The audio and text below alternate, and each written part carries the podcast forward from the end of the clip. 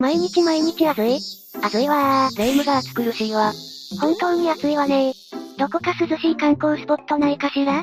鍾乳洞とかいいんじゃないか？めちゃくちゃひんやりしているぞ。いいわね。でも棚ぼたで宝石とか見つけられそうにないからパス。人の手が入っている場所で宝石は見つけられないと思うぞ。じゃあ未開の洞窟に行けば見つかるのかしら？いやいや、未開の洞窟はたくさんあるけど、どれもこれも行くには危険が多いし覚悟も必要だぜ。覚悟はできてるわ。私にはやると言ったらやる凄みがあるのよ。じゃあ今日は不思議な洞窟を7つ紹介するから、これを聞いてもまだ行くというのなら行ってくるといいぞ。望むところよ。1、指定のタイムカプセル、モビル洞窟。最初はモビル洞窟だ。ガンダム関係の場所かしら？絶対言うと思った。ガンダムに出てくる人型ロボットはモビルスーツだけど、一切関係ないぞ。でも洞窟の中に謎があるなんて壁画があったくらいしか聞いたことがないし、あんまりイメージがないんだけど、一体どんなことが謎なのかしら？このモビル洞窟、別名モービラ洞窟はこちらの世界と別の世界が広がっていたんだぜ。別の世界ってどういうことよ？終わらないお茶会とかやってる人でもいたの？別に不思議の国が広がっていたわけではないぞ。この場所は1986年に、ルーマニアの科学者チームが発電所建設に適した場所を探していた時に、偶然いた場所の下に大きな空洞があることが分かって発見されたものなんだが、その時に発見されるまで実に550万年も外界と隔絶されていたんだ。550万年も？スケールが大きすぎて想像もつかないわ。しかもただ発見されなかっただけではない。この場所は分厚い地層に覆われていたため、これまで地表から一切の太陽光、食物、水などの侵入がなかったんだ。地底のタイムカプセルとも言われているな。完全に独自の環境で生態系が構築されている場所というわけね。そういうことだな。しかも見つけたと言っても容易に降りれる場所ではなくて、暗くて何も見えない場所を気が遠くなるほど降りていかなければこの洞窟にはたどり着けない。暗いところが苦手な人間ならおかしくなってしまうかもしれないな。真っ暗闇でゴールが見えない場所なんて、最初に行った人たちの勇気がすごいわね。そしてそんな恐ろしい場所を通り抜けると、モビル洞窟の地底湖に到達する。もちろん自前で用意した光がなければ真っ暗闇だぞ。ここで照明器具が壊れでもしたら生きて帰れないわね。そうだな。まさに光は命綱でもあるわけだ。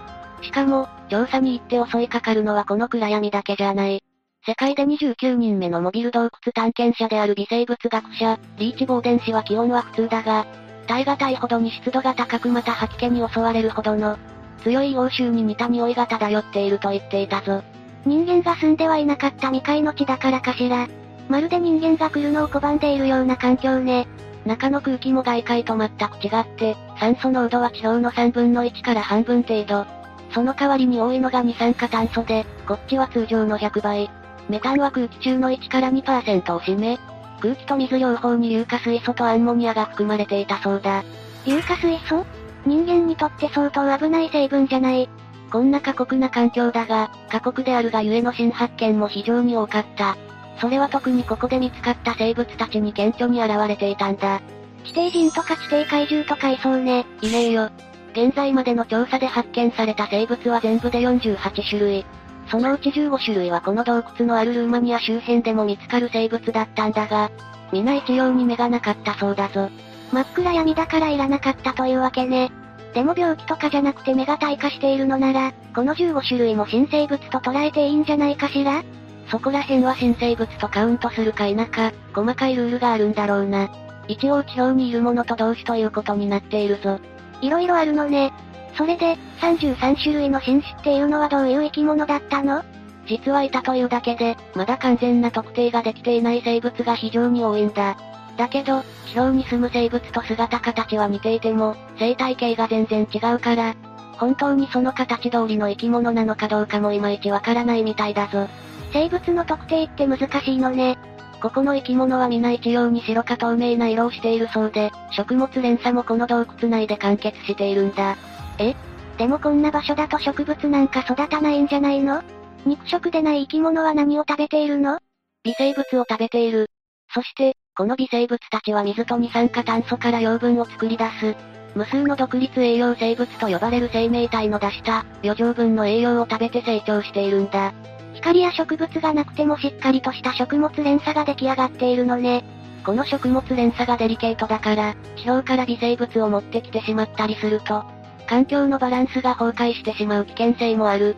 だから、むやみな調査ができず新種とされる生物の生態系も十分にわかっていないのが現状なんだ。なるほどね。気にはなるけど人間が触れていい場所ではないのかもしれないわね。そうだな。ここの環境は地球が生まれたばかりの頃とほぼ同じ状況にあるから、そこに現代の人間が入ってきてしまうと、何が起こるかわからないしな。そっとしておいてほしい気もするけど、いつかロボットだけで探索できるようになったら、調査も格段に進むかもしれないわね。続報に期待だな。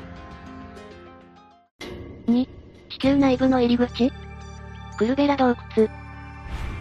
次の洞窟はクルベラ洞窟だ。101匹ワンちゃんの敵キャラね。それはクルエラな。大喜利をやらないと気が済まないのか？ニヤリ表情じゃなくて口でニヤリっていう人初めて見たわ。まあいいや。このクルベラ洞窟はグリジアという国に存在していて、なんとその深さは2196メートルもある場所なんだ。深いわね。しかもこの洞窟内部の熱は、地球の核から直接来ているから深くなればなるほどに、気温が高くなっていくという変わった特徴を持っているんだぞ。地球の核、スケールが違うわね。さらにこんな過酷な場所であるにもかかわらず新種の昆虫が2014年に発見されているから、もっと調査すれば新たな発見がたくさんあるのではないかと言われている。どんな過酷な場所でも、生物っているものなのね。そうだな。だが、この場所はそれだけが注目されているんじゃなくて、地球内部の入り口ではないかという説でも注目されているんだ。地球内部の入り口？溶けて死ぬわよ。レイムは地球空洞説を知っているか？何それ？知らないわ。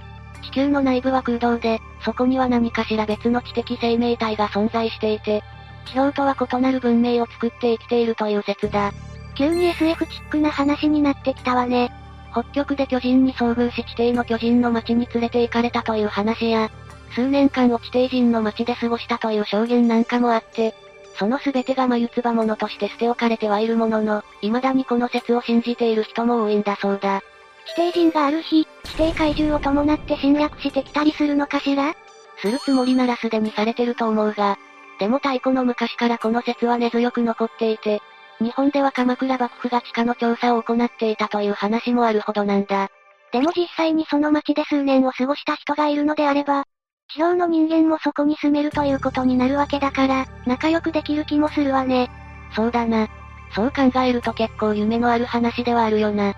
地底人に見つかって丸焼き饅頭にされて食べられたりしたらどうしよう。という不安もあるけどね。地底にも饅頭生物の仲間がいることを祈ろう。3、世界最大の洞窟、ソンドン洞。次はソンドン洞だ。怪獣みたいな名前ね。地底怪獣ソンドンみたいな。霊夢の中では地底に怪獣がいないと気が済まないのか？ソンドン洞はベトナム中部に位置する世界遺産、フォンニャケバン国立公園内にある、世界最大の洞窟で全長 7km、最大高さ 240m の大きさがあるんだそうだ。フォンニャ、ケバーン。どうした？行ってみたい衝動を抑えられなかったわ。とうとうおかしくなったのかと思ったぜ。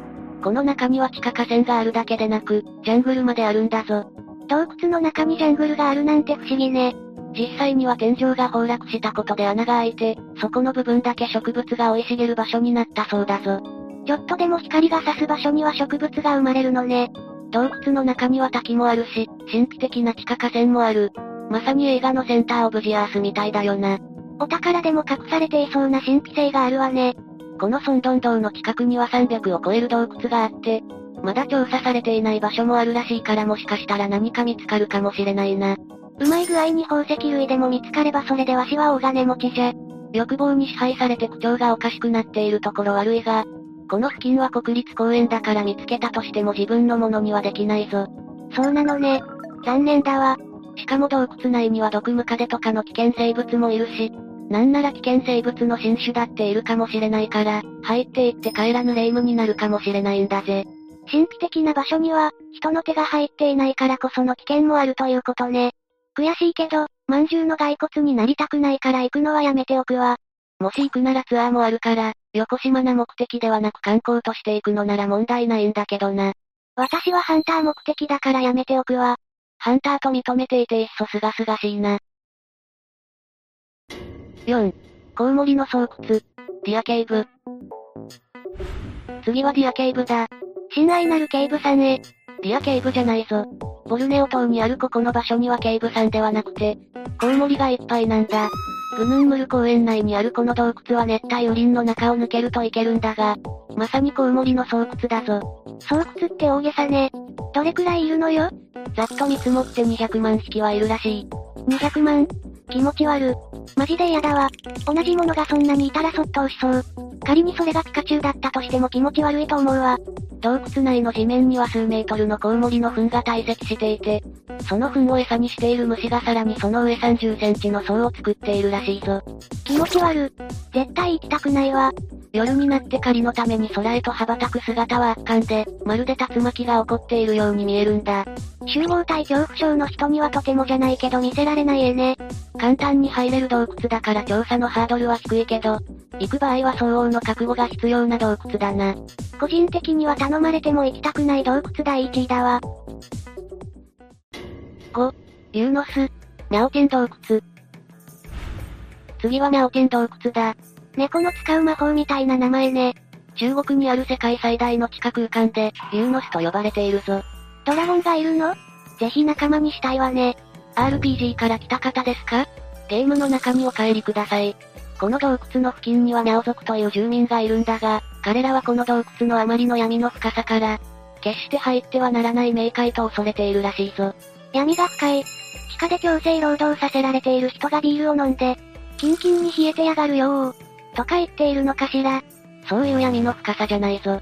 物理的な話だ。そっちの方ね。安心したわ。この洞窟には日本の NHK が2年間の交渉の末、入ることを許されたんだがあまりの闇の深さに当たりを照らすため、92個の大型照明を持ち込んだんだそうだ。それほどに真っ暗だったのね。さらに電源ケーブルは6000メートルのものを用意したらしい。特注かしら？よくそんなもの用意できたわね。ナオテン洞窟の全長が870メートルで、高さは最大185メートルもあったから、これぐらい規格外の機材を用意しなければ撮影ができなかったんだろうな。でもこの洞窟はどうやってできたのかしら？それに関してはこの時の調査で、もともと水中洞窟であったんだが、その洞窟の中に入っていた水が何百年もかけて壁を溶かし、空洞を作っていったということが判明したぞ。自然の神秘の産物だったということね。でもなんでニャオ族はここを冥界として恐れていたのかしら？それは彼らに伝わる古い言い伝えが元になっている。彼らは太古の昔に蝶が12個の卵を産み、山では虎が、川で竜が、最後の2つの卵からニャオ族の祖先が生まれたという成り立ちを信じている。そういう生まれだからか、ニャオ族は全てのものに霊魂や生命が宿ると信じているんだそうだ。なるほどね。スピリチュアルな世界を信じているからこそ、闇にも石が宿っていると思っているのかもしれないわね。私はそんなこと言って他の人間を立ち入らせないようにして、自分たちのお宝でも洞窟に隠しているのかと思っていたわ。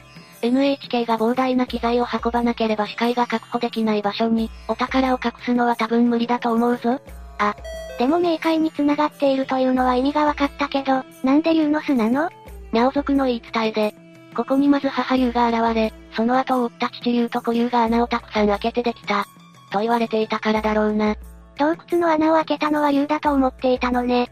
今でこそ大概のことは科学で判明してしまう時代だが、大昔はわからないことは超常的存在が原因だと人々は思っていた。まさにそんなところをナオ族は受け継いでいるんだろうな。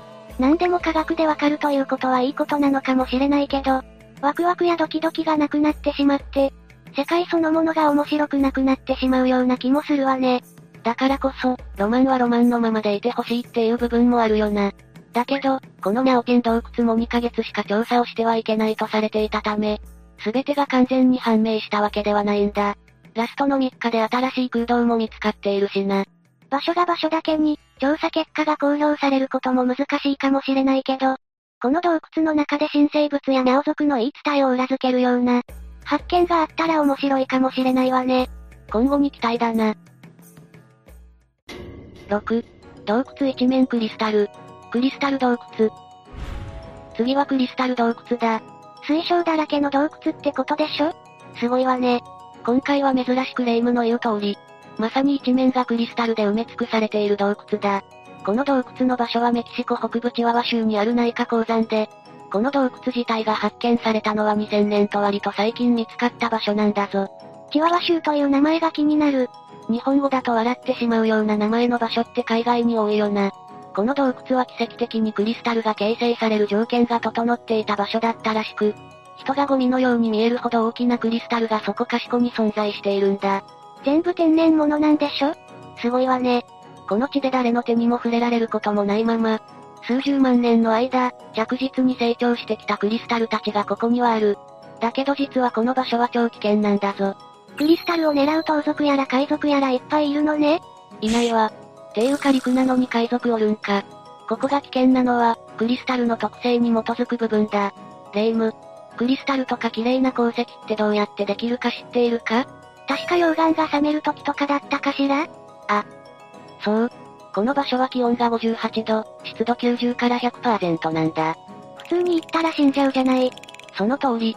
目安として、適切な装備で行っても45分が活動限界。装備なしなら10分で命の危機にさらされる。さらに、クリスタル死をする危険性もある。クリスタル死？水晶になって死ぬの？いや、この場所って上から下までクリスタルだらけだろだから普通にめちゃくちゃ重いクリスタルがいつ何時落ちてくるかもわからないんだ。それでもし自分の頭上に落ちてきたら、確かにそれはクリスタル死するわね。一見すると氷の国みたいに見えて、涼しそうな場所だけど、実際は熱、物理両面から非常に危険な場所だということだな。確かに危険ね。写真で見て楽しむだけがちょうど良さそうだわ。7、アイスランド、氷の洞窟。最後に紹介するのはアイスランドの氷の洞窟だ。これは水晶じゃなくて本物の氷なのね。幻想的な写真とかでも有名なこの洞窟は、アイスランド東部バトナヨークトル氷河付近にある。面積は静岡よりも少し大きいくらいで、洞窟と考えると相当広いんだ。めちゃくちゃ広いわね。ただここは入っても大丈夫かどうかは、気温や気候に左右される。雨だったり気温が高かったりすると、頭上の氷が溶けて落ちてきてしまう危険があるからな。確かに落ちてきたらさっきのクリスタル同様に危険だわ。すごい寒いし、氷自体は綺麗だけど行くなら相当準備が必要だな。でも氷の中って幻想的よね。ずっと氷に閉ざされている場所だと氷の下に、何か未知のものが埋まっていそうで興味が湧くわ。そうだな。何万年も前の生物がその当時のまま見つかるなんて例もあるくらいだし、新発見はありそうだよな。だが、氷のおかげで封印されている未知の病原菌がいる可能性もゼロではないから、氷に閉ざされている場所を無理に調査するのも考え物なんだよな。パンドラの箱を自ら開けてしまうようなものだものね。以上ここまで不思議な洞窟を7つ紹介してきたぞ。地表だけを見て全てを知った気になっていたけど、海底だけじゃなくて地の底にも、まだまだ謎がたくさんあるということがよくわかったわ。視聴者の方も洞窟というのはたとえ近所のものであっても、整備されていなければ非常に危険な場所だから、専門家なしの状況であまりむやみに入らないでほしいぜ。入っている時にちょうど地震なんか来たら閉じ込められてしまう恐れもあるものね。だが、おそらくこの地球には最初に紹介した、モビル洞窟のような人類未踏の地もまだまだあるんだろうと思う。いつか何か大発見があったら面白いよな。そうね。そしていつかいるのなら地底人にも会ってみたいわ。友好的な者たちならぜひ実在していてほしいと思うぜ。ところで今日紹介した洞窟の中のどれかに行くと言っていたが、どうするんだ？やめとくわ。コウモリの糞にまみれたくないし、暗いところも嫌だし、クリスタル紙なんかまっぴらごめんだわ。霊夢には冒険の心はないってことだな。ってことで、今日の動画はここまで。動画が面白かったら、高評価とチャンネル登録よろしくお願いします。最後までご視聴いただきありがとうございました。ものなんでしょ？すごいわね。この地で誰の手にも触れられることもないまま、数十万年の間、着実に成長してきたクリスタルたちがここにはある。だけど実はこの場所は超危険なんだぞ。クリスタルを狙う盗賊やら海賊やらいっぱいいるのね。いないわ。ていうか陸なのに海賊おるんか。ここが危険なのは、クリスタルの特性に基づく部分だ。レイム。クリスタルとか綺麗な鉱石ってどうやってできるか知っているか？確か溶岩が冷める時とかだったかしら？あ。そう。この場所は気温が58度、湿度90から100%なんだ。普通に行ったら死んじゃうじゃない。その通り。目安として、適切な装備で行っても45分が活動限界。装備なしなら10分で命の危機にさらされる。さらに、クリスタル死をする危険性もある。クリスタル死？水晶になって死ぬの？いや、この場所って上から下までクリスタルだらけだろだから普通にめちゃくちゃ重いクリスタルがいつ何時落ちてくるかもわからないんだ。それでもし自分の頭上に落ちてきたら、確かにそれはクリスタル死するわね。一見すると氷の国みたいに見えて、涼しそうな場所だけど、実際は熱、物理両面から非常に危険な場所だということだな。確かに危険ね。写真で見て楽しむだけがちょうど良さそうだわ。7、アイスランド、氷の洞窟。最後に紹介するのはアイスランドの氷の洞窟だ。これは水晶じゃなくて本物の氷なのね。幻想的な写真とかでも有名なこの洞窟は、アイスランド東部バトナヨークトル氷河付近にある。面積は静岡よりも少し大きいくらいで、洞窟と考えると相当広いんだ。めちゃくちゃ広いわね。ただここは入っても大丈夫かどうかは、気温や気候に左右される。雨だったり気温が高かったりすると、頭上の氷が溶けて落ちてきてしまう危険があるからな。確かに落ちてきたらさっきのクリスタル同様に危険だわ。すごい寒いし、氷自体は綺麗だけど行くなら相当準備が必要だな。でも氷の中って幻想的よね。ずっと氷に閉ざされている場所だと氷の下に、何か未知のものが埋まっていそうで興味が湧くわ。そうだな。何万年も前の生物がその当時のまま見つかるなんて例もあるくらいだし、新発見はありそうだよな。だが、氷のおかげで封印されている未知の病原菌がいる可能性もゼロではないから、氷に閉ざされている場所を無理に調査するのも考えものなんだよな。パンドラの箱を自ら開けてしまうようなものだものね。以上ここまで不思議な洞窟を7つ紹介してきたぞ。地表だけを見て全てを知った気になっていたけど、海底だけじゃなくて地の底にも、まだまだ謎がたくさんあるということがよくわかったわ。視聴者の方も洞窟というのはたとえ近所のものであっても、整備されていなければ非常に危険な場所だから、専門家なしの状況であまりむやみに入らないでほしいぜ。入っている時にちょうど地震なんか来たら閉じ込められてしまう恐れもあるものね。だが、おそらくこの地球には最初に紹介した、モビル洞窟のような人類未踏の地もまだまだあるんだろうと思う。いつか何か大発見があったら面白いよな。そうね。そしていつかいるのなら地底人にも会ってみたいわ。友好的な者たちならぜひ実在していてほしいと思うぜ。ところで今日紹介した洞窟の中のどれかに行くと言っていたが、どうするんだ？やめとくわ。コウモリの糞にまみれたくないし、暗いところも嫌だし、クリスタル市なんかまっぴらごめんだわ。霊夢には冒険の心はないってことだな。ってことで、今日の動画はここまで。動画が面白かったら、高評価とチャンネル登録よろしくお願いします。最後までご視聴いただきありがとうございました。